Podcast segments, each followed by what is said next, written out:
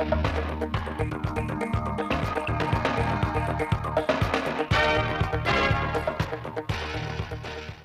quý vị và các bạn theo dõi chương trình thời sự 14 giờ Chủ nhật, ngày 28 tháng 11 năm 2021 của Đài Phát thanh và Truyền hình Thanh Hóa. Chương trình hôm nay sẽ có những nội dung chính sau đây. Ngày làm việc thứ hai phiên thường kỳ Ủy ban nhân dân tỉnh tháng 11 năm 2021. Đẩy nhanh tiến độ thực hiện các dự án đầu tư công. Thanh Hóa chuẩn bị giống sắn cho niên vụ mới. Tiếp đó là phần tin thời sự quốc tế. Sau đây là nội dung chi tiết.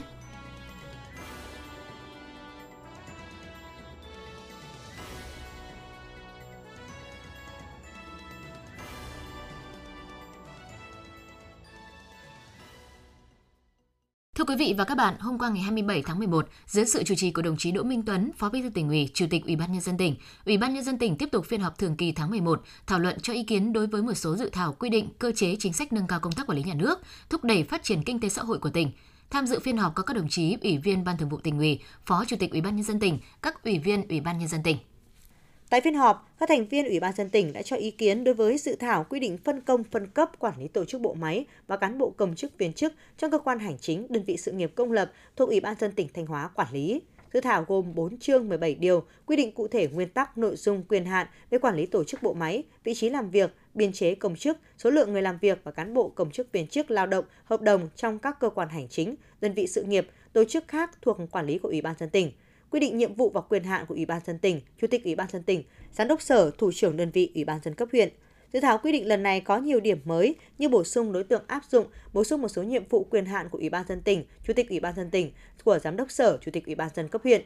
Kết luận nội dung này, Chủ tịch Ủy ban dân tỉnh Đỗ Minh Tuấn nhấn mạnh sự cần thiết về ban hành quy định mới, phân công phân cấp quản lý tổ chức bộ máy, biên chế và cán bộ công chức viên chức thuộc Ủy ban dân tỉnh Thanh Hóa quản lý, thay thế quy định cũ được ban hành theo quy định số 1100 của Ủy ban dân tỉnh. Đồng thời, đề nghị Sở Nội vụ, đơn vị chủ trì soạn thảo tiếp thu tối đa các ý kiến góp ý tại phiên họp, hoàn thiện dự thảo quy định theo yêu cầu.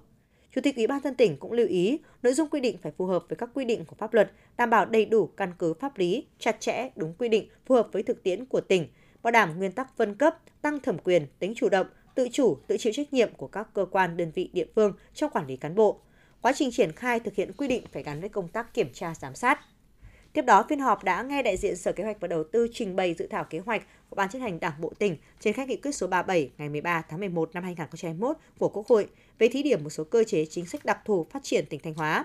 Kế hoạch hành động nhằm tạo sự thống nhất cao về nhận thức và hành động của Đảng bộ, chính quyền và nhân dân trong việc triển khai thực hiện nghị quyết của Quốc hội về cơ chế chính sách đặc thù cho tỉnh Thanh Hóa, sớm đưa nghị quyết vào cuộc sống, cùng với việc thực hiện nghị quyết số 58 của Bộ Chính trị, nghị quyết đại hội lần thứ 13 của Đảng, nghị quyết đại hội Đảng bộ tỉnh lần thứ 19, tạo những bước phát triển toàn diện đột phá của tỉnh để trở thành một cực tăng trưởng mới ở khu vực Bắc Trung Bộ và cả nước.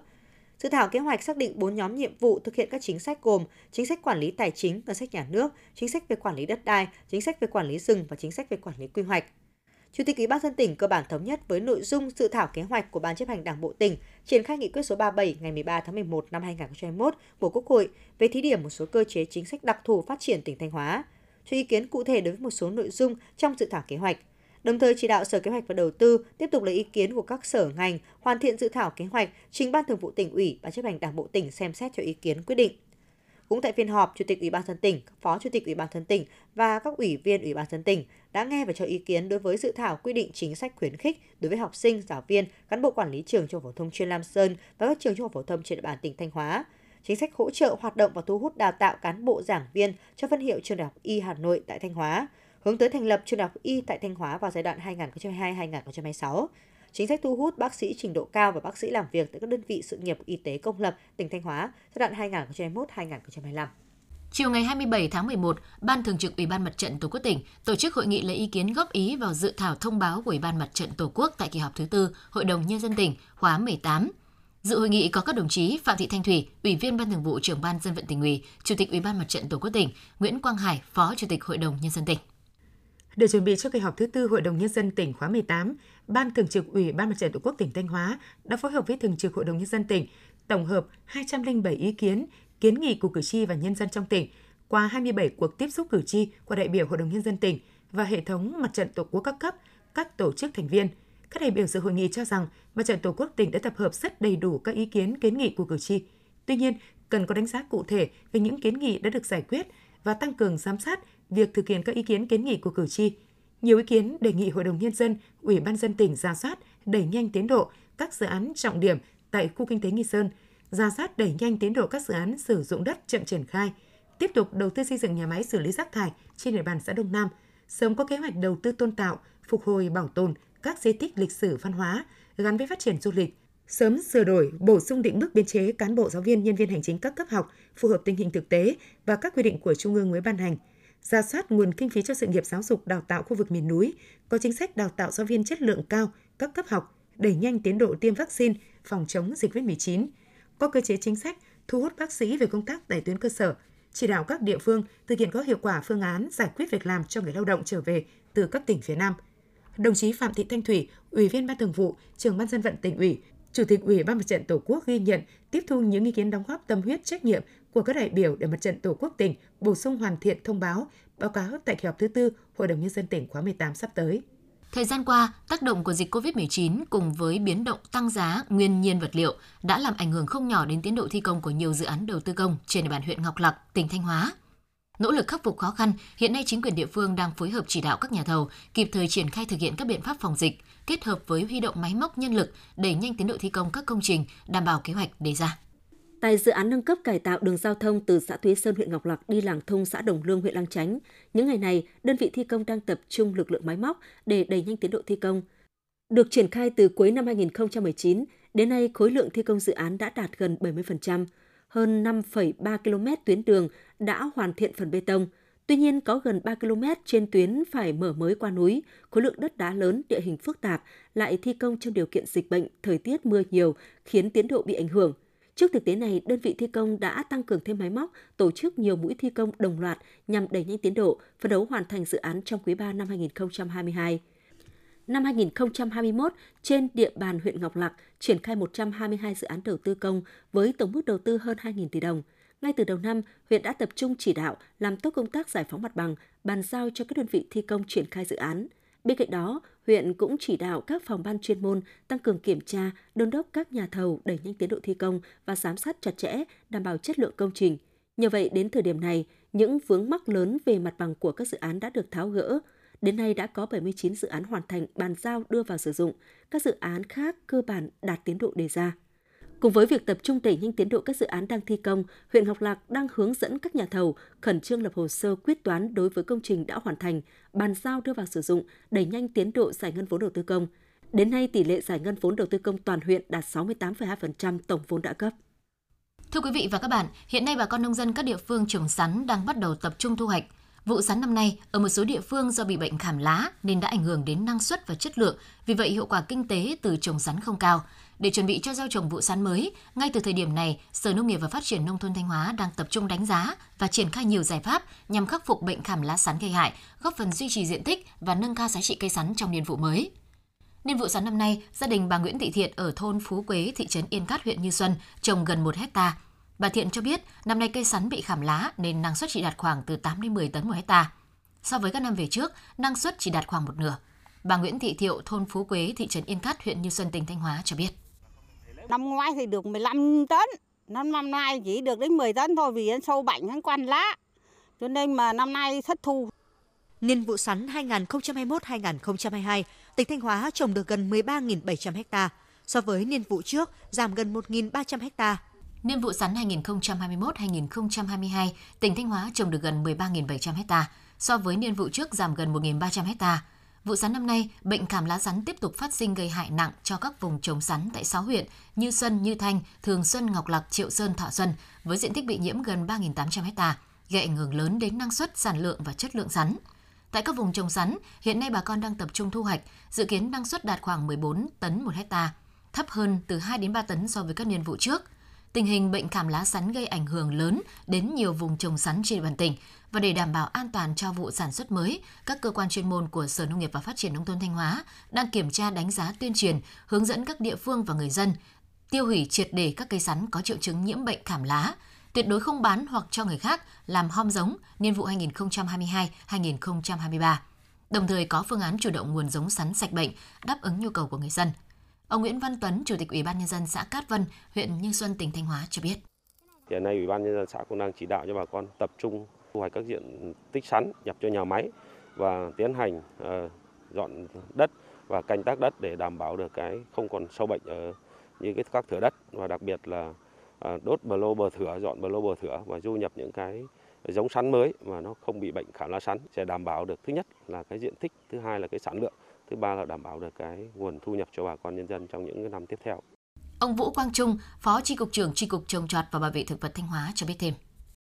Thì đề nghị các địa phương cùng với bà con, các doanh nghiệp tập trung triển khai tốt cái công tác phối hợp cùng với Sở Nông nghiệp Phát triển nông thôn để làm tốt cái việc là du nhập,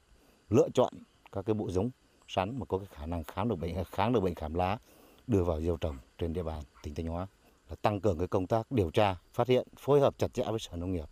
để xây dựng được một quy trình phòng trừ bệnh khảm lá sắn một cách tốt nhất trong thời gian tới để hỗ trợ cho bà con nông dân. Theo kế hoạch, niên vụ sắn 2022-2023, tỉnh Thanh Hóa sẽ tiếp tục duy trì diện tích khoảng 13.500 ha với sản lượng đạt 216.000 tấn. Để đạt được mục tiêu đề ra, ngoài việc đảm bảo tốt về nguồn giống, ngành nông nghiệp cũng đang tập trung áp dụng các tiến bộ khoa học kỹ thuật vào thâm canh, tăng cường liên kết nhằm nâng cao hiệu quả và đảm bảo đầu ra ổn định cho cây sắn. Trong thời gian qua, ngành nông nghiệp và các địa phương trong tỉnh đã tích cực kêu gọi huy động các nguồn vốn để đầu tư phát triển cơ sở hạ tầng, vùng nuôi trồng thủy sản tập trung, từng bước nâng cao hiệu quả kinh tế trong sản xuất cho người dân.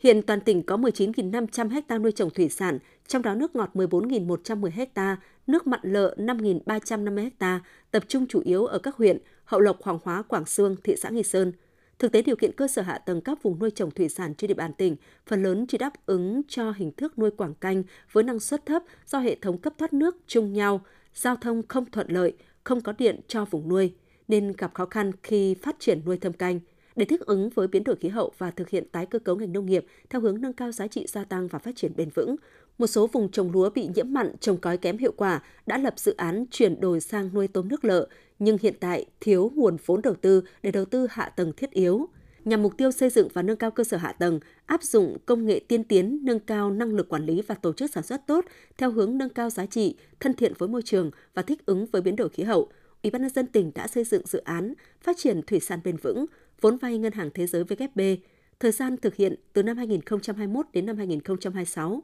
dự án triển khai thực hiện đầu tư hợp phần nâng cấp, phát triển hạ tầng khai thác thủy hải sản và hạ tầng nuôi trồng thủy sản tập trung trên địa bàn các huyện Hoàng Hóa, Hậu Lộc, Nga Sơn và Quảng Sương. Trong đó, dự án tập trung đầu tư nâng cấp đồng bộ cơ sở hạ tầng 7 vùng nuôi trồng thủy sản nước lợ với 1.346 ha tập trung ở các huyện Nga Sơn 285 ha, Hoàng Hóa 825 ha,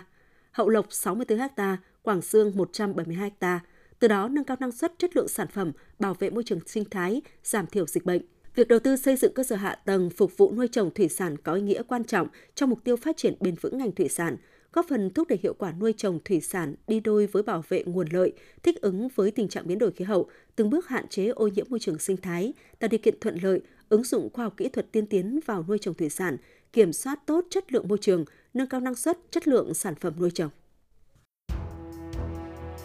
Quý vị và các bạn đang theo dõi chương trình thời sự phát thanh của Đài Phát thanh và Truyền hình Thanh Hóa. Chương trình được phát trên sóng FM tần số 92,3 MHz. Tiếp theo sẽ là những thông tin đáng chú ý. Thời gian qua, huyện Quan Sơn đã huy động nhiều nguồn lực để xây dựng kết cấu hạ tầng nhằm tạo động lực thúc đẩy kinh tế xã hội địa phương phát triển. Khoảng 5 năm về trước, huyện Quan Sơn được xem là một trong những địa phương có kết cấu hạ tầng nông thôn còn nhiều hạn chế, nhất là các tuyến đường giao thông liên thôn liên xã, chủ yếu là đường đất, lầy lội, trơn trượt. Tuy nhiên, được sự quan tâm của Đảng, Nhà nước và tỉnh Thanh Hóa, sự tham gia tích cực của đồng bào các dân tộc, đến nay bộ mặt nông thôn của huyện Quan Sơn đã đổi thay với nhiều công trình hạ tầng được đầu tư xây dựng, nâng cấp và đưa vào sử dụng người dân có điều kiện thuận lợi trong việc giao thương, phát triển kinh tế, nâng cao đời sống. Có được kết quả trên, huyện Quan Sơn đã triển khai nhiều giải pháp, trong đó dành nguồn vốn ngân sách trung ương của tỉnh cũng như vốn huy động khác để xây dựng các công trình dự án trọng điểm, công trình an sinh xã hội ở vùng sâu, vùng xa, vùng đặc biệt khó khăn. Ngoài ra huyện cũng thực hiện việc đa dạng hóa các hình thức huy động nguồn lực phù hợp với quy hoạch nhu cầu của địa phương, như huy động nguồn xã hội hóa từ doanh nghiệp và sự đóng góp của người dân – trong quá trình đầu tư xây dựng, huyện Quan Sơn đã quản lý chặt chẽ chất lượng công trình dự án khi xây dựng cũng như trong khai thác sử dụng, không để thất thoát lãng phí hư hỏng. Thực hiện tốt việc duy tu bảo dưỡng hệ thống đường giao thông, công trình thủy lợi, phục vụ hiệu quả cho phát triển kinh tế xã hội, đảm bảo quốc phòng an ninh trên địa bàn. Từ cách làm trên, giai đoạn 2015-2020, bằng nhiều nguồn vốn khác nhau, huyện Quan Sơn đã huy động trên 1.000 tỷ đồng đầu tư xây dựng kết cấu hạ tầng với 320 công trình, trong đó có 75 công trình giáo dục, 74 công trình dân dụng công nghiệp, 65 công trình giao thông, 43 công trình văn hóa, 40 công trình nông nghiệp, 23 công trình y tế. Tỷ lệ đường giao thông nông thôn đã cứng hóa 66,3%. 96% dân số được sử dụng nước hợp vệ sinh, 100% xã thị trấn đạt tiêu chí quốc gia về y tế, 96% số hộ được dùng điện lưới quốc gia, 100% các xã có đường ô tô đến trung tâm. Thời gian tới, huyện Quan Sơn sẽ ưu tiên lồng ghép có hiệu quả các nguồn lực đầu tư cho vùng đồng bào dân tộc thiểu số, vùng sâu vùng xa, vùng đặc biệt khó khăn. Trước mắt huyện xác định nhiệm vụ trọng tâm cấp bách là xây dựng hạ tầng, phục vụ sắp xếp ổn định dân cư, đầu tư xây dựng sửa chữa các công trình nước sinh hoạt ở các thôn, cộng đồng dân cư, công trình thủy lợi, tiếp tục đầu tư cơ sở vật chất cho giáo dục y tế đạt chuẩn theo tiêu chí nông thôn mới, lập quy hoạch xây dựng vùng huyện Quan Sơn đến năm 2035, tầm nhìn đến năm 2050, trình cấp có thẩm quyền phê duyệt để làm căn cứ kêu gọi xúc tiến đầu tư và huy động các nguồn lực cho đầu tư phát triển, tranh thủ nguồn lực đầu tư của tỉnh và doanh nghiệp cho thực hiện các quy hoạch ở huyện Quan Sơn.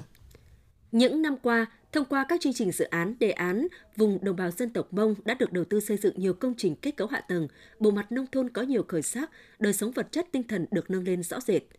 Theo báo cáo của Ban dân tộc tỉnh, hiện nay đồng bào dân tộc Mông trên địa bàn tỉnh Thanh Hóa có trên 3.600 hộ với 19.100 khẩu ở 44 bản thuộc 10 xã ở các huyện Quan Sơn, Quan Hóa, Mường Lát. Đa phần đời sống của đồng bào còn gặp nhiều khó khăn, tỷ lệ hộ nghèo chiếm hơn 60%, hộ cần nghèo gần 14%. Nhằm phát triển kinh tế xã hội vùng đồng bào Mông, những năm qua, các cấp ngành địa phương trong tỉnh đã quan tâm triển khai thực hiện có hiệu quả các chủ trương, đường lối của Đảng, chính sách pháp luật của nhà nước về công tác dân tộc miền núi. Ngoài ra, tỉnh Thanh Hóa đã chủ động cụ thể hóa và ban hành nhiều đề án dự án chính sách hỗ trợ đầu tư phát triển kinh tế xã hội, hỗ trợ sản xuất, xóa đói giảm nghèo, quy hoạch dân cư, xây dựng cơ sở hạ tầng thiết yếu. Theo thống kê, từ năm 2015 đến nay, Thông qua các chương trình dự án đề án, nhà nước đã đầu tư xây dựng 115 công trình gồm điện, đường, trường, trạm y tế, nhà văn hóa vùng đồng bào dân tộc Mông. Trong đó, 81 công trình thuộc chương trình 135, 17 công trình thuộc chương trình 30A, đề án ổn định đời sống, sản xuất và phát triển kinh tế xã hội đồng bào Mông huyện Mường Lát là 7 công trình, đề án ổn định đời sống, sản xuất và phát triển kinh tế xã hội các bản dân tộc Mông huyện Quan Sơn là 10 công trình, với tổng kinh phí trên 331,8 tỷ đồng xây dựng cơ sở hạ tầng, tạo thuận lợi cho việc đi lại, phục vụ sản xuất sinh hoạt của đồng bào. Cùng với đó, giai đoạn 2016-2020, tỉnh Thanh Hóa cũng đã đầu tư xây dựng 42 công trình giao thông, thủy lợi, điện năng, nước sạch, trường học, nhà văn hóa, trạm y tế, hỗ trợ 8 mô hình phát triển sản xuất với tổng mức đầu tư trên 100 tỷ đồng. Đến nay đã có 209 km đường giao thông đến các bản mông được bê tông hóa, qua đó tạo điều kiện thuận lợi cho người dân đi lại, giao thương, phát triển kinh tế, xóa đói, giảm nghèo. Từ năm 2012 đến tháng 11 năm 2021, tổng số tiền thu được về Quỹ Bảo vệ Phát triển rừng và Phòng chống thiên tai của tỉnh đạt 207,6 tỷ đồng, trong đó tiền thu từ dịch vụ môi trường rừng là 128,6 tỷ đồng, tiền thu từ trồng rừng thay thế là 79 tỷ đồng. Nhìn chung các cơ sở sử dụng dịch vụ môi trường rừng và các dự án chuyển đổi mục đích sử dụng rừng đã chấp hành tốt các quy định của pháp luật trong việc nộp tiền ủy thác về Ban Quản lý Quỹ Bảo vệ Phát triển rừng và Phòng chống thiên tai tỉnh.